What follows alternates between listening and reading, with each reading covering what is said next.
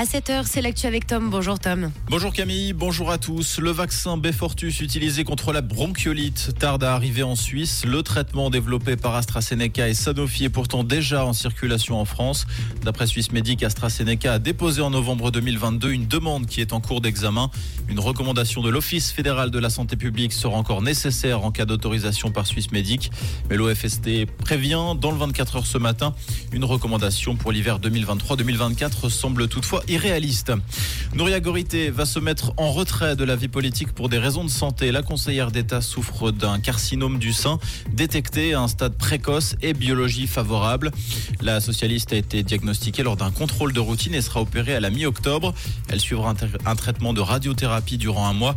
Pendant son absence, la socialiste de 53 ans sera remplacée par Vassilis Venizelos, chef du département de la jeunesse, de l'environnement et de la sécurité. La féminisation des rues attaquée par l'UDC à Genève. Le député Guy a déposé un projet de loi visant à renforcer le droit des habitants à être consultés avant un changement d'appellation. Au cours des années 2021 et 2022, une vingtaine d'artères a été féminisée. Le parti estime que la ville impose aux riverains des noms de personnes totalement inconnues. L'UDC met également en avant les conséquences de ce déménagement fictif sur les démarches des riverains et des commerces, notamment un mauvais positionnement dans les moteurs de recherche qui se répercute directement sur le chiffre d'affaires. L'actualité, c'est également cette fusillade dans le centre-ville de Rotterdam. Hier, un homme armé a ouvert le feu dans un appartement de la ville néerlandaise avant de s'attaquer à un centre médical. Trois personnes ont perdu la vie. Il s'agit d'une adolescente de 14 ans, de sa mère et d'un enseignant. L'homme dont les motivations restent inconnues à ce stade a été interpellé par les forces de l'ordre. Il a interprété le personnage de Dumbledore dans 6 des 8 films de la saga Harry Potter. Michael Gambon s'est éteint hier à l'âge de 82 ans. Selon le communiqué transmis par sa famille, Michael Gambon est mort paisiblement à l'hôpital avec sa femme et son fils à son chevet à la suite d'une pneumonie. Au cours de sa carrière, il avait reçu 5 BAFTA Awards de la part de la British Academy.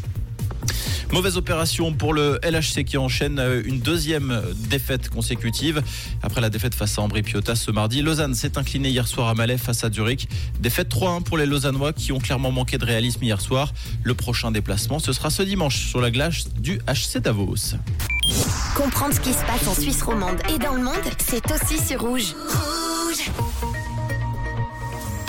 ce matin, toujours un ciel dégagé et ensoleillé. Ça fait du bien pour finir la semaine. On a 13 degrés à la Tour de Trême et à Chavornay et 15 degrés à Carouge et du côté de Lancy.